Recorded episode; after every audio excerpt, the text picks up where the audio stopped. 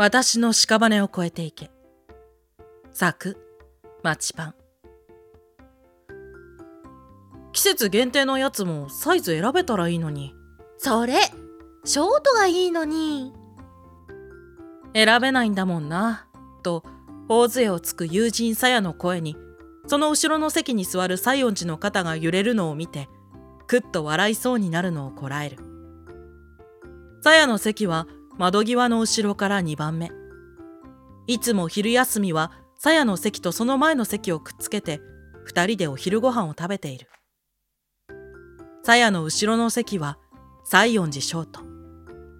成績優秀、美目秀麗、その上運動神経までいいと来ていて、女性徒からは西園寺様など呼ばれて王子様扱いされている男だ。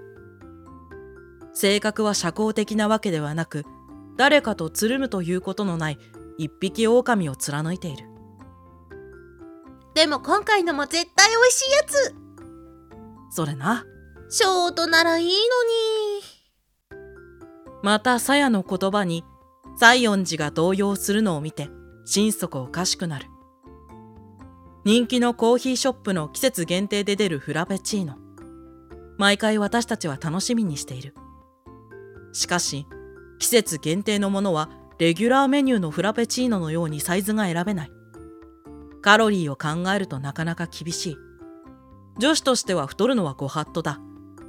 なのでこの会話は毎回季節限定の商品の情報が解禁されるとしている。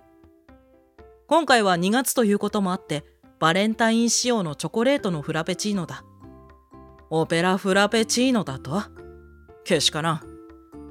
美味しそうすぎてけしからんし、カロリーもけしからんはずだ。絶対。一つ前のフラペチーノの時にもこの会話は繰り広げられたし、その時にもさやはショートならいいのにと口にしていた。さやは西園寺に背中を向けていたから気づかなかったようだが、西園寺はその言葉にぎょっとしたようだ。ショートと突然呼び捨てにされたと勘違いしたのだと思う。子供の頃には同世代に名前で呼ばれたことはあったのかもしれないが、現在西園寺が男子からも女子からも名前で呼ばれているところを私は見かけたことはない。賢い彼のことだ。前後の会話から飲み物のサイズの話をしていることには気づいているのだと思う。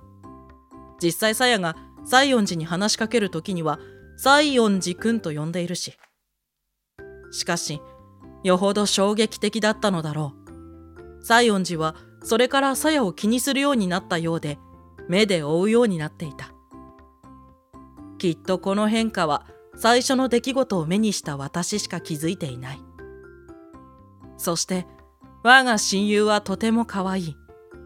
外見はもちろん性格も。目で追うようになった西園寺はさやを異性として好ましく思っているようだ。はっきりと態度には出ていないが、最初のなんだこの女といういぶかしい視線から好意的にさらに甘いものへと変わるのに時間はさしてかからなかった。だが、残念だったな、西園寺少年よ。さやは私が大好きだ。ラブではなくライクだし、それは私も一緒だけど。恋愛脳ではなく好きなもの、好きなことを友達と共有することに夢中だから、君は眼中にない。いつもみたく半分こしよっか。やったユミちゃん大好き私の言葉に、キャーっと抱きつくさやを見た西園寺の顔に、ガーンという文字が見えた気がして、ふふんと鼻で笑ってやった。私の可愛い親友に手を出すというのなら、私を倒すところから始めようか。そしてその屍を越えていけ。いつか、このフラペチーノを半分こする立場は、さやの恋人に譲ることになるのだと思う。それは西園寺かもしれないし、また別の人物かもしれない。いつか来るその日までは、さやの隣は私のポジションだ。